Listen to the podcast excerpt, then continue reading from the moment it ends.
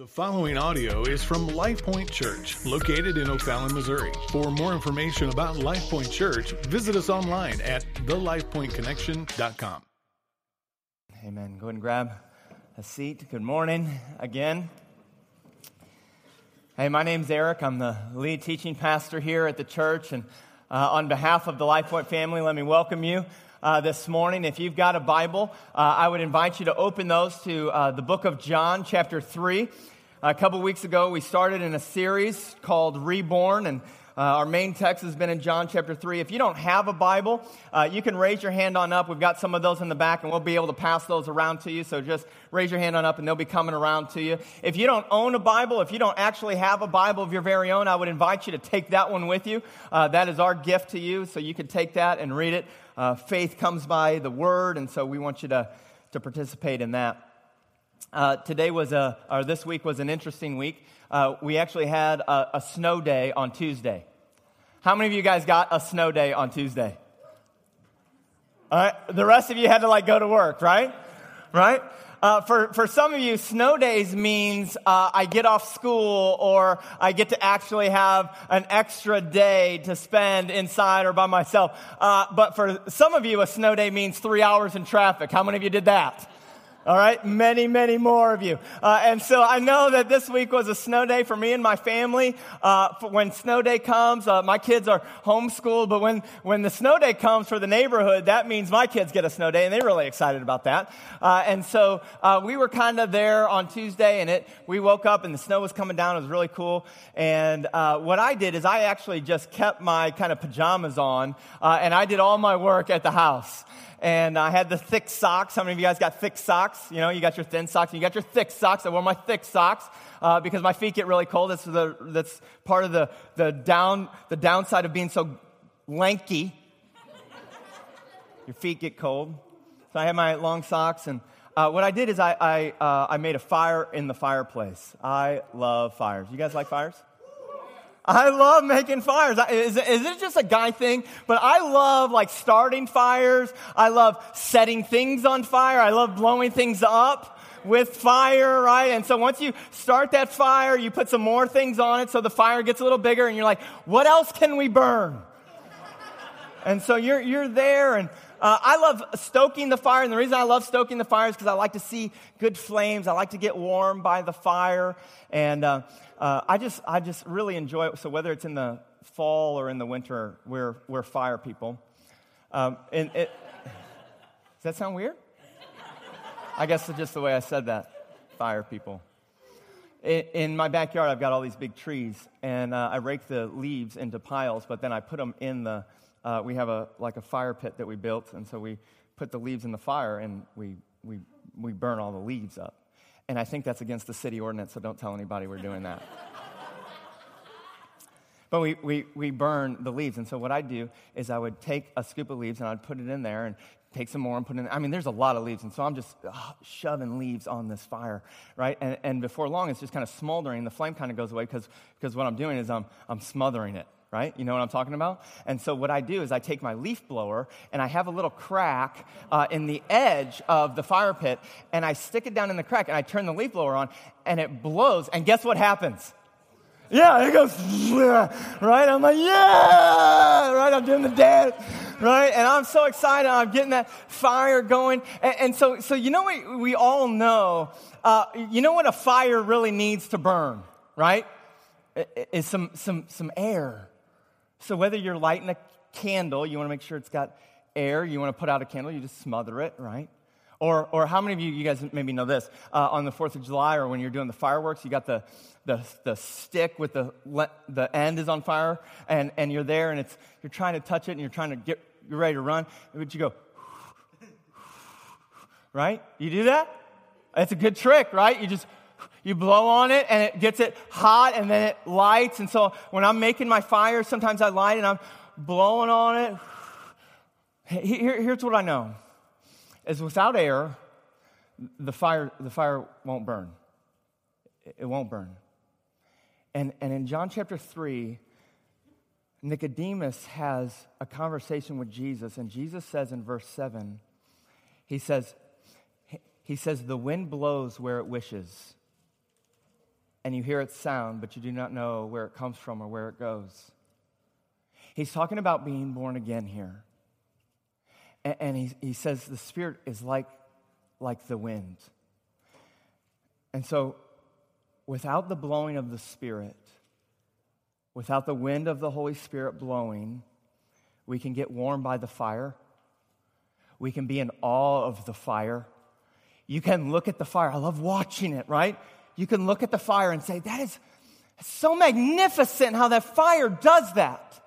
And, and you can be in awe of the fire and you can, you can see its light and you can feel its warmth. But unless the Spirit blows on your soul, unless the Spirit blows on the embers of God's word in your heart, unless God blows, we, we will not be hot for Jesus. We will not have great passion for Jesus. We'll not be a light helping other people see Jesus. And so today, I want the Word of God to be laid out in such a way that it's like it's like the Word is kindling for you. And at the end of the service, at the end of the day, you can be left with a pile of sticks. Or the Spirit can move and blow upon that word, and it could ignite into faith and salvation and new life in Christ for you. And, and, I'll tell you, I've prayed for the latter. I've prayed that as the word is stacked nice, like kindling, that the Spirit would blow, and without that Spirit blowing, basically we just have some sticks. But I pray that today it would be more. And so look at John chapter 3, it's going to be our text. And I'm going to pray that the Word of God will land on your hearts and start a fire today. I'm going to do something a little different today. I'm going to put the, the, the, the passage up on the board here in John chapter 3. And uh, when it has the yellow words, I want you to read the yellow words with me out loud. Okay, I'll read the whole thing, but when it gets to the yellow words, you're going to read that. Okay, John chapter 3, starting in verse 1. All right, now, there was a man of the Pharisees named Nicodemus. He was a ruler of the Jews. And this man came to Jesus by night and said to him, Rabbi, we know that you are a teacher come from God. For no one can do these things that you do unless God is with him. And Jesus answered him, Truly, truly, I say to you, unless one is born again, he cannot see the kingdom of God. Nicodemus said to him, How can a man be born when he is old? Can he enter a second time into his mother's womb and be born? And then Jesus answered, Truly, truly, I say to you, unless one is born of water and the Spirit, he cannot enter the kingdom of God. That which is born of the flesh is flesh, and that which is born of the Spirit is spirit. Do not marvel at what I said to you. You must be born again. The wind blows where it wishes, and you hear its sound, but you do not know where it comes from or where it goes. So it is with everyone born of the Spirit. Nicodemus said to him, How can these things be? And Jesus answered him, Are you a teacher of Israel, yet you do not understand these things? Jesus told Nicodemus, and he tells us today, I want to tell you the truth that unless you are born again, you cannot see the kingdom of God. And so listen, our lives depend on this rebirth. Eternal life depends on us being born again. So, so let me just be honest. We're not dealing with some secondary issue here. We're not dealing with, you know, so many Christians want to argue about, hey, is this a sin? Is this a sin? What about this? What about this? Listen, this is the primary thing as Christians that we need to grab hold of that you will not see God unless you're born again. It is the most important thing. And so, listen, he says the new birth, it's real, it's supernatural, it's something that happens. The new birth is a primary in life, it is primary to life everlasting. And the reason why I want to focus on this is because there's so many just cultural Christians. You know what I mean by cultural Christians? I talked a little bit about it last week, but there's so many cultural Christians just simply meaning that we kind of grew up in this thing. And you know, my parents were Christian and I went to church when I was little and we did this thing. And so, so we grew up kind of either on the pew or in the pew or serving something. And we just kind of culturally become Christians. It's the same reason why we're Cardinal fans. Right? I mean, that's what I said. we live in Cardinal Nation. Why are you a Cardinal fan? Because I just, I grow up in that. It's what my parents do. It's what my friends do. It's what I do. And so culturally, I find myself to be a Christian. And a lot of people, they go to church and they do religious things and they refer to themselves as religious, or some of you refer to yourselves as not religious but spiritual. Because that's, that's what you've just been taught today. So your friends are spiritual and your family's not religious, but we're spiritual. And so, so you just become culturally spiritualistic. And we're just culturally Christians. And so many go to church and they think that they're saved when in reality, Jesus says, You must be born again. I tell you the truth, unless you're born again, you will not see the kingdom of God. And it is a primary issue for us. And so last week, we began to set the record straight.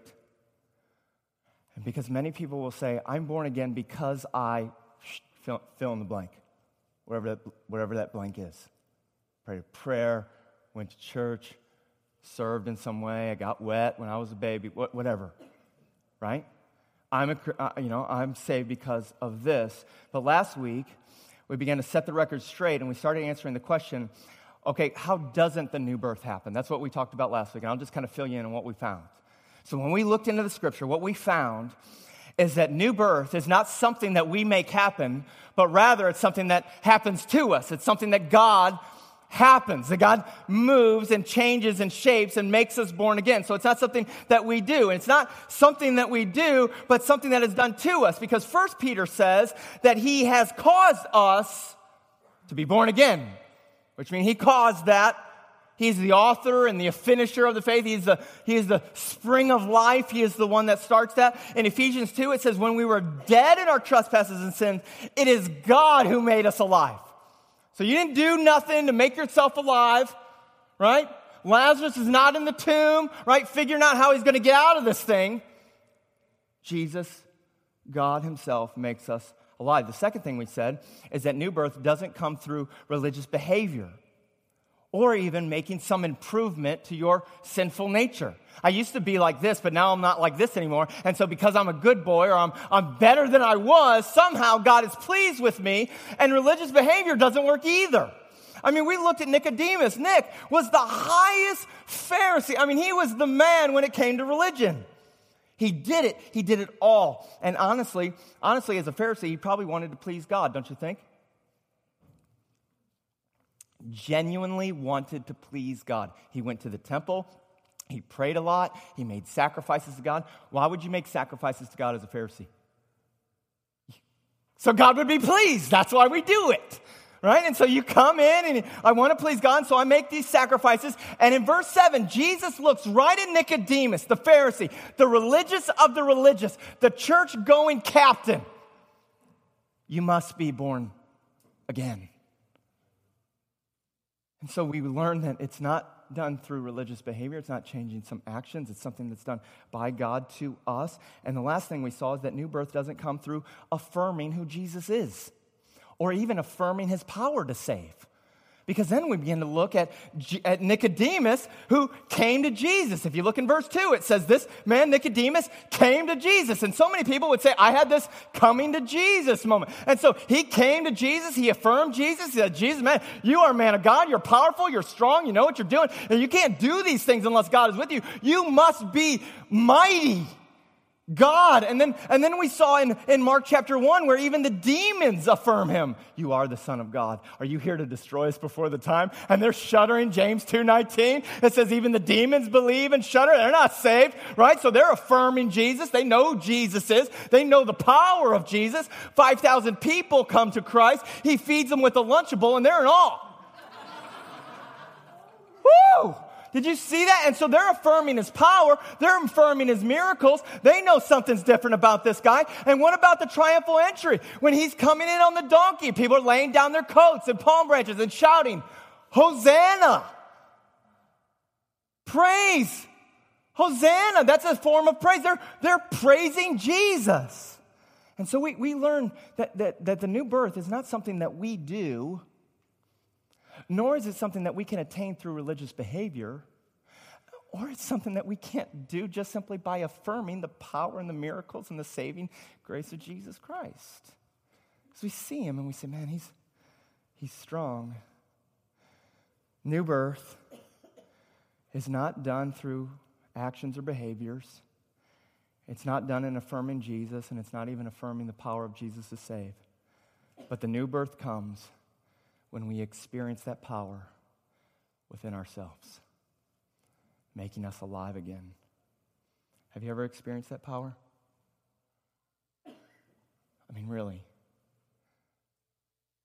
If you're honest with yourself right now, would you say that you've experienced church? You've experienced Jesus doing things here? But have you ever experienced that power of Jesus, the power of being born again in your life? That's what it means to be born again. Nicodemus was a Pharisee. Nick had lots of religion, but he had no spiritual life. He saw and acknowledged the work of God in Jesus, but he didn't experience the power.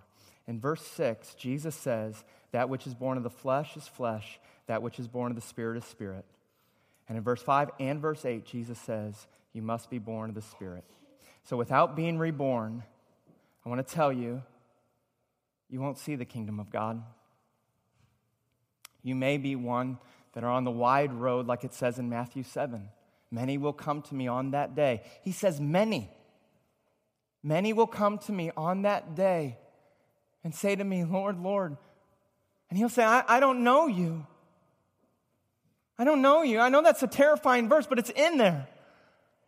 He says, I don't know you. And they'll reply. Listen, how do they reply? They say, but didn't we, didn't we prophesy in your name? Didn't we cast out demons in your name? Didn't we heal in your name? Didn't we, didn't we do those things among the church? Didn't I go on that mission trip? Didn't I serve in the kids? Didn't I do that thing? John chapter 3 rings in my heart and says, You must be born again. Have you been born again? So today, it brings us to the pivotal question we answered last week how doesn't it happen? And so this week, the question that you guys have been wrestling with all week, hopefully okay, what does happen then? Like, how is someone born again? What happens in this new birth? Well, look in John chapter 3, and a main part of it is going to be in verse, in verse 5. So look in John chapter 3, verse 5. Okay? He says, Truly, truly, I say to you, unless one is born again, he cannot see the kingdom of God. That's verse 3. And then in verse 5, Jesus answered, Truly, truly, I say to you, unless one is born of water and the Spirit, he cannot enter the kingdom of God. So, what does Jesus mean? When he uses these two terms, born of water and born of the Spirit, to see the kingdom of God, because he says that's, that's primary. That's something that you need in order to be born again. So, wouldn't you want to know what it means, what Jesus is talking about? And I want to point out the fact that many believe that this is a reference to baptism. Many believe that when he's talking about water, it's a reference to baptism. And some believe that through your baptism, you are united to Christ. And the reason I bring this up is because millions and millions of people have been taught and believe that their baptism is what caused them to be born again. But let me just lovingly tell you that's not true. It's not true. I mean, I'm going to be the one to love you enough to say that that is not true. Baptism is not what makes you born again. And Jesus is not talking about baptism in this passage. It's not what he's talking about. Because, now hear me, I don't want to hurt your feelings and I don't want to take away from some experience that you had in your baptism because, because honestly, I love baptisms. We celebrate baptisms. We, we, oh, and they are powerful, are they not? I mean, baptisms, they're, they're moving, they're, they're incredible. And by the way, side note, next week, we're going to have a baptism here, right? It's going to be phenomenal. And so I am all for baptisms. But so many people have been deceived in believing that baptism is what makes you born again. But that's not what Jesus is talking about. That's not what he says. And so hopefully you've been with us long enough to begin to say, okay, Eric, I don't want to just take your word for it. Show me why you think that. All right, so I'm going to show you. All right, so uh, hopefully, if you're ever sitting uh, in, a, in a church or you're hearing some message and someone makes a claim like that, you would say, Let's look at the Bible, all right? Hopefully you're going to the Bible. So let's go to the Bible. How can you say that? The first reason I believe that this is not a reference to baptism because Jesus doesn't tell us in all the other verses about salvation that you need to be baptized. I mean, wouldn't you think that if it was primary to salvation, wouldn't you think that in all the other verses that he's talking about in salvation, he would include that? But he does it in verse 15. He says, Whoever believes in him may have eternal life. In verse 16, he says, Whoever believes in him will not perish but have everlasting life. Verse 18, Whoever believes in him is not condemned. So if baptism were essential, he would have mentioned it along with faith. But the second reason is because if born again through baptism is how it happens, it would actually contradict verse 8. Because verse 8 says, the wind blows where it wishes. The Spirit blows where it wishes, and you hear its sound, but you do not know where it comes from or where it goes. So it is with everyone born of the Spirit. And Jesus says, God is free like the wind, causing regeneration. God is free like the Spirit blows like the wind, causing someone to be born again. It's the Spirit that makes us born again, which means God is not confined to a sacrament of, belief, of baptism. He can't be. He's not confined that way. And thirdly, I would say, if Jesus is referring to baptism, then why would he scold Nicodemus in verse 10 for not knowing? Look, look at verse 10. Look at verse 10. He, Jesus says, Are you the teacher of Israel? Yet you don't understand these things? Because if baptism, hear me, here, just, just follow this. If baptism is a symbol of the life, the death, and the resurrection of Jesus Christ, at this point in the conversation with good old St. Nick, hasn't happened. So he wouldn't say to Jesus, I mean, he wouldn't say to Nicodemus, hey, I don't, I don't get it. And, and Jesus looks at him and says, why don't you get it? That would be foolish. So Jesus says in verse 5 Truly I say to you, unless one is born of the water and of the Spirit, he cannot enter the kingdom of God. He must be referring to something that is already taught in the New Testament. Because he tells Nicodemus, Man, I've been telling you this. You must be born again. And so let's look in Ezekiel 36. That's where we're going to go. Ezekiel 36 is prophesying that God will do for his people when he brings them back from exile. But this promise is much larger than Israel because God is making a promise to his people. And, I know that in Luke 22, Jesus claims to secure the new covenant by his blood for all who would believe in him. And so people from all nations and all tribes and all tongues and all languages and all people groups will come to Jesus and he'll seal them with his blood, with the new covenant. And so even though this is talking about Israel, it's actually much bigger than that. Look in Ezekiel 36, verse 24. Starting in verse 24. He says, I will take you from the nations and gather you from all the countries and bring you into your own land. Let me ask you a question. Who's the I in that sentence? It's God. God says, I'll do this.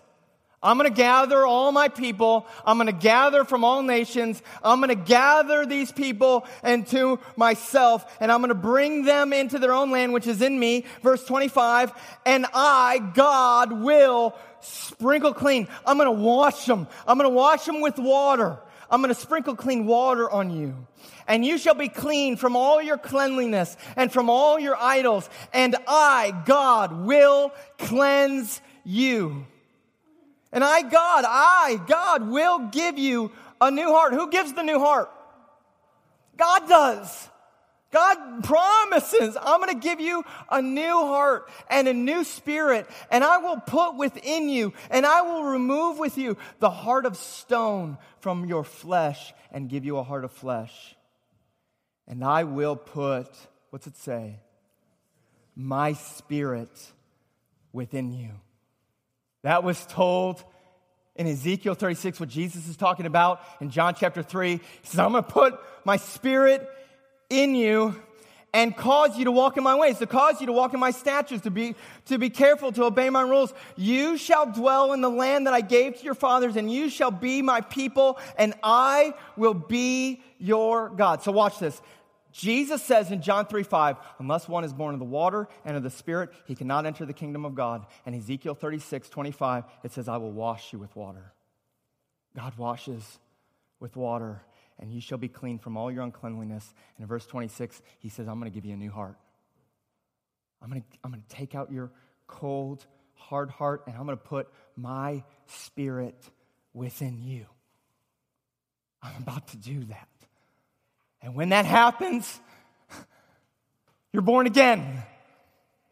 Water and spirit refer to two aspects of things that happen to us when we're born again. And the reason I want to tell you this is because you should be sitting there right now saying, Have I experienced this?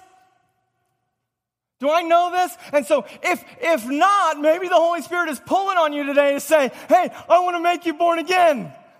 Or if you have experienced this, if I'm going through these things and you're saying, yes, I have experienced this, hopefully it will result in praise God, I've been born again. And so either way, it's going to result in worship. And so here we are. Uh, there's two th- aspects. One, we must be made clean. That's what he's saying. You must be washed. You must be cleansed. Born by the water. You must be clean. You and I, we need to be made clean. But number two, we need a new heart. And we need a new spirit because all my sin and all my ungodly thoughts and all my ungodly actions, every time I rely on myself rather than God, every time I trust in my ways more than God's ways, every time I think I'm smarter than God, every time I try to be self sufficient rather than God sufficient, Every time I'm trying to walk in my own ways, every thought, every action, every good I know I ought to do and don't do it, it says is a sin. All my sin leaves me guilty before a holy God. And all of it is unrighteous. And all of it needs to be cleansed. And the Bible says that all have sinned. So every one of us, it says we've sinned. Every one of us have fallen short. Every one of us are guilty before God. You and I, we need to be forgiven. We need to be cleansed. We need our sin removed. We need our guilt removed in order to be with God. And we know that the Bible tells us that when we're united with Christ in Romans 6, that our old self was crucified with Christ. In 6:11 it says that we are considered dead uh, to our old self but alive in Christ. That Colossians 3 says I've died in Christ. Ephesians 4 says I've put off the old self. So hear me, through the cross of Jesus Christ, the penalty that stood against you before a holy God was paid for on the cross. Every sin. Paid for.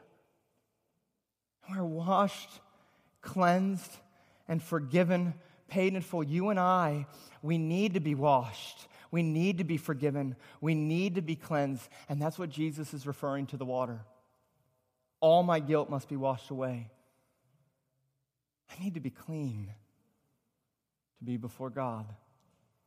It's like Jeremiah 33. He puts it like this He says, I, God, will cleanse them from all the guilt of their sin, all of their guilt of their sin against me, and I will forgive all the guilt of their sin, and I will forgive all the rebellion against me. Through the cross of Jesus Christ and through the cross alone, only through the blood of Jesus can our sin be paid for and can be washed clean. Can our guilt be removed, our shame be removed. So you and I, we must be washed. It means that we must be forgiven. It means that atonement must happen in order to make us clean. But forgiveness and cleansing is not enough. It's not enough. We need to be made new. We need to be transformed. We, we need new life. We need a new way of seeing. I need, I need a new way of valuing. I, I, need, I need a new heart. I need a new heart. Do you remember the old tabernacle system? Where you would sin and then you'd come to the priest and the priest would say, okay, bring me a lamb, bring me a goat, bring me a bull, bring me a dove, bring me something because I'm going to bloodlet that thing. We're going to pour it over the altar. We're going to burn it and we're going to make atonement for your sin. We're going to do that. And so uh, the Bible says that without the shedding of blood, there is no forgiveness of sin. And so we shed blood and we forgive sin. Hebrews says that Christ died once and for all time for the forgiveness of all sin. And so Christ is the Lamb for our sacrifice. That makes us clean. But why did the old system not work? Because we need a new heart. We need a new life. And so God, God doesn't underdeliver. When he says, not only will I forgive you, not only will I make you clean, not only will I wipe away your guilt and your shame, but I'm going to fulfill all that you need to be born again and I'm going to give you a new spirit. I'm going to give you a new heart. That's why Ezekiel says, I will give you a new heart, and I will give you a new spirit. And I will put it within you. And I will remove the heart of stone from your flesh. And I will give you a heart of flesh. And I will put my spirit within you and cause you to walk in my ways, walk in my statutes. And I will be your God and you will be my people because I'm going to do this. I'm not just going to wash you. I'm not just going to cleanse you. I'm going to give you a new life born again. The heart of stone means our dead heart was unfeeling and is unmoved by spiritual realities. Do you remember that time? Remember that time when you're really unmoved by the name of Jesus? That you're really indifferent to spiritual things? It says the heart of stone is like that. Because, listen, a heart, before it's born again, it can feel. It has real emotions. It feels real pain, real sorrow. You can feel, you can be passionate about things before you're born again. You can desire a lot of things before you have a new heart. But your heart is hard towards spiritual truth. But your heart is stony when you're presented with the beauty of Christ. Your heart is, is cold when we talk about the glory of God and the radiance of God and the path of holiness, which is what needs to change to be born again. It's what needs to change if we're going to see the kingdom of God. So when we're reborn, hear me, not only does your sin and your guilt be washed away through the cross of Christ, but God also takes out the heart of stone and puts in a heart of flesh, which means your heart, because of the Spirit, putting His Spirit in you, God putting the Spirit in you, it means that your heart becomes soft and it's living and it's responsive and it's feeling. And instead of being like stone it's like it's like a sponge that receives grace and receives Christ and receives forgiveness and receives a love for God that wasn't there before. When we're born again, our stone cold boredom to Jesus Christ is pushed out and life remains. Life comes. It's responsive. It's feeling. It's, it's not indifferent to Christ. It's now alive in Christ and it's replaced with a heart that feels and responds and is overwhelmed by the glory of Jesus. That's what happens when you're born again. A genuine passion for Jesus Christ. He says, he says, a new spirit I'll put it within you. I will put my spirit within you and cause you to walk in my ways. When you're truly born again, God puts a living, new life heart in you, and you begin to treasure Christ with a unique passion that is different than the world. When you're truly born again, the Holy Spirit begins to shape your heart. It's like a, like a soft lump of clay. Has ever played with clay, Play-Doh maybe? You, you, know, you know, you take the, the yellow and the green or whatever, and you, you know, mash them together, and before long, it's just a different color. It's, it's a different heart. It's a different piece.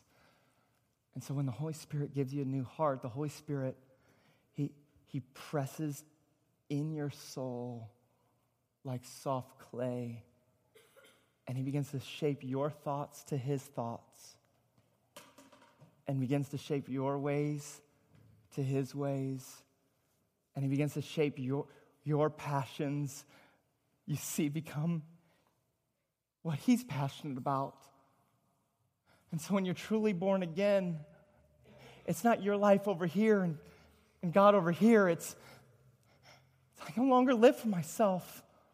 I've died to myself, and, and the life I now live, I live by faith in the Son of God who loves me and gave himself up for me, and now I'm in him and he's in me. And there's a new life and a new way of thinking and a new heart and a new passion and a new love a new love for God, a new love for His church, a new love for people, a new love for His mission. And all I want to do is see God and glorify God in my heart and my mind begin to transform into His image, as it says in Ephesians 4. That's what happens when you're born again. The Holy Spirit unites us to Christ in faith. In Christ, we're forgiven and we're clean of our sins. And God replaces our hard, stony heart with a new, soft, responsive heart toward the glory of God.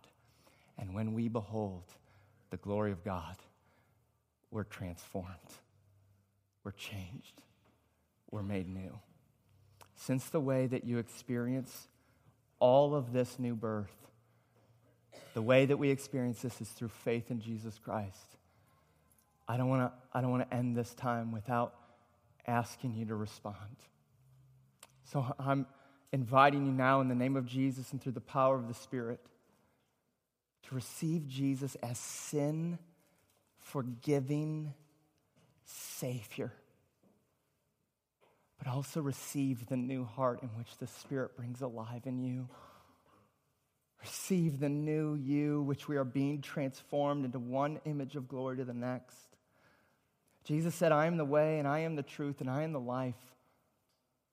Faith in Jesus is how this whole thing works. The Holy Spirit leads you into the life that Jesus says, I am the life.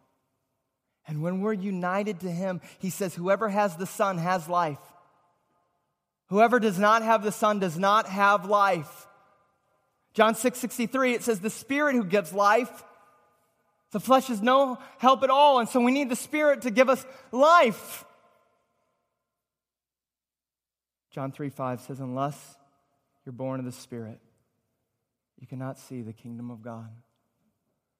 And so I'm inviting you now to ask God for a new heart.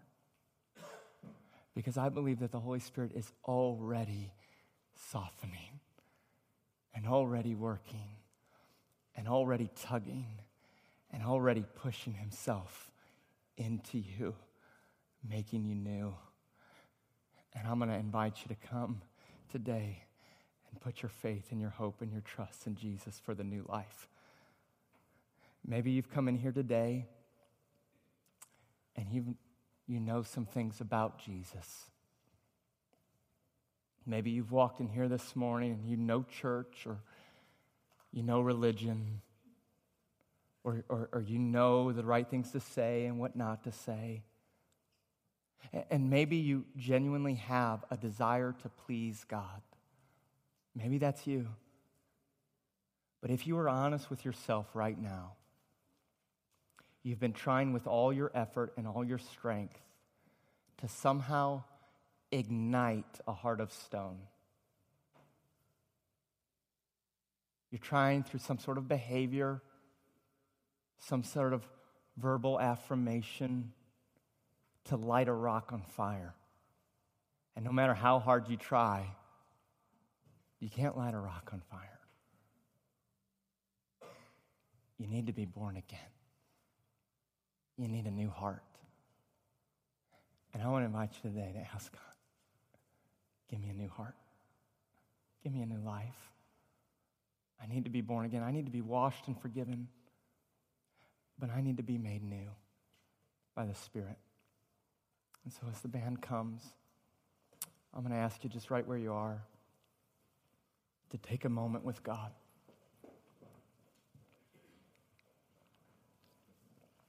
Just right where you sit. Maybe close your eyes. Maybe, maybe try to put yourself where you, you don't have distractions. You can just simply focus on the Lord right now. And I'm, I'm going to ask you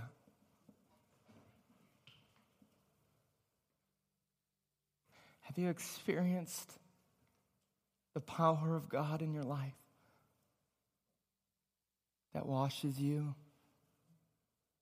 and gives you a new heart?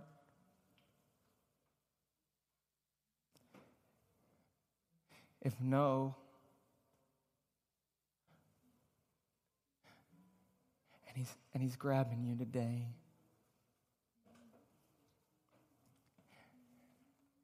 May you feel it and know it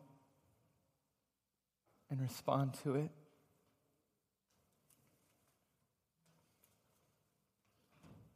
If yes, if you have experienced that, then may you feel it and know it and respond to it.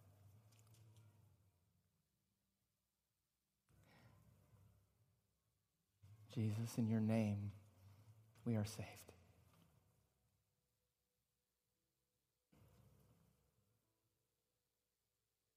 Your name, we're saved. Holy Spirit, I ask God that you would give us new hearts today for those who are sitting here that would recognize that they do have a hard stone heart toward you and I pray that, that we would hear your voice calling us to come awake out of darkness into light, out of death into life, out of sorrow into joy, out of guilt and shame into forgiveness and grace. God, I want to respond to you. Speak now. Speak now, Lord.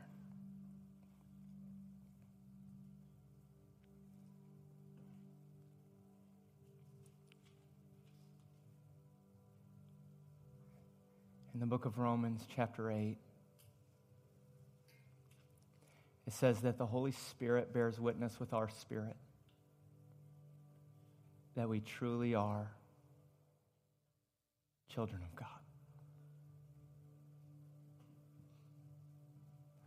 the Holy Spirit bears witness with my spirit that we are born again. Maybe that new birth starts right here for you, right now, today. Cry out to God. Give him your life, give him your heart. Let him be your treasure and your all in all. The work's been done. Let us receive it.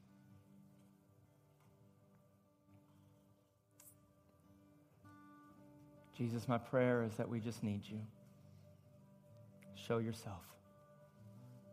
In Jesus' name. Amen.